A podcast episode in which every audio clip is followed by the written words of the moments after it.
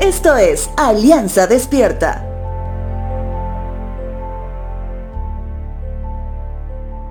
¿Dónde estabas cuando los aviones se estrellaron en el World Trade Center en Nueva York el año 2001?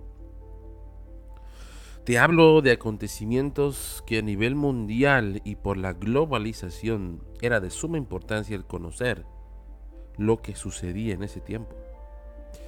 ¿Dónde estabas cuando Rusia declaraba la guerra a Ucrania con la amenaza de utilizar armas nucleares?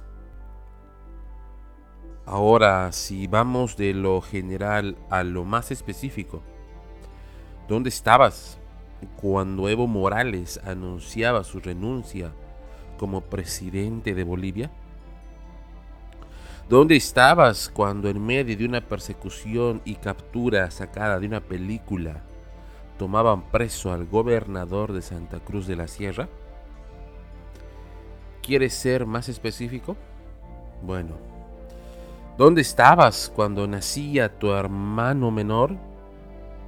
¿Dónde estabas cuando tus padres firmaban el divorcio? Bueno, si nos concentramos en lo general, de pronto el lugar donde te encontrabas y qué es lo que estabas haciendo no afecta tanto a lo que sucedía y tampoco lo que provoca en ti. Sin embargo, cuando hablamos de algo más específico, sí puede afectarte en la medida de cuán involucrados están tus sentimientos y tus emociones.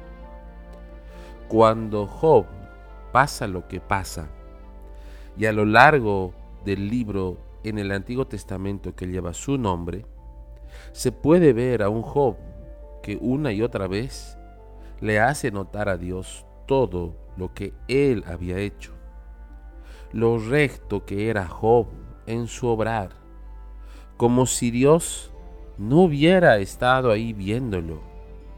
Es por eso que Dios le responde lo siguiente a Job.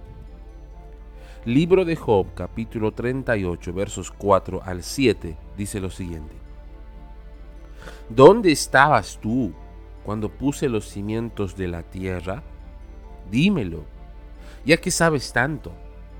¿Quién decidió sus dimensiones y extendió la cinta de medir? ¿Quién sostiene sus cimientos y quién puso su piedra principal mientras las estrellas de la mañana cantaban a coro y todos los ángeles gritaban de alegría? Pienso que la respuesta de Dios a Job es algo que no es nuevo para nosotros, ya que lamentablemente la escena de Job reclamando y buscando el porqué de lo que le sucedía es un reflejo de etapas de nuestra vida. Sin embargo, si sientes que la respuesta a ese por qué no la tienes aún, recuerda lo que Dios le dijo a Job. ¿Dónde estabas tú cuando formaba la tierra? En otras palabras, si estuve presente en algo tan importante como la creación de este mundo, ¿realmente crees que no estuve y no estoy a tu lado en el momento de aflicción?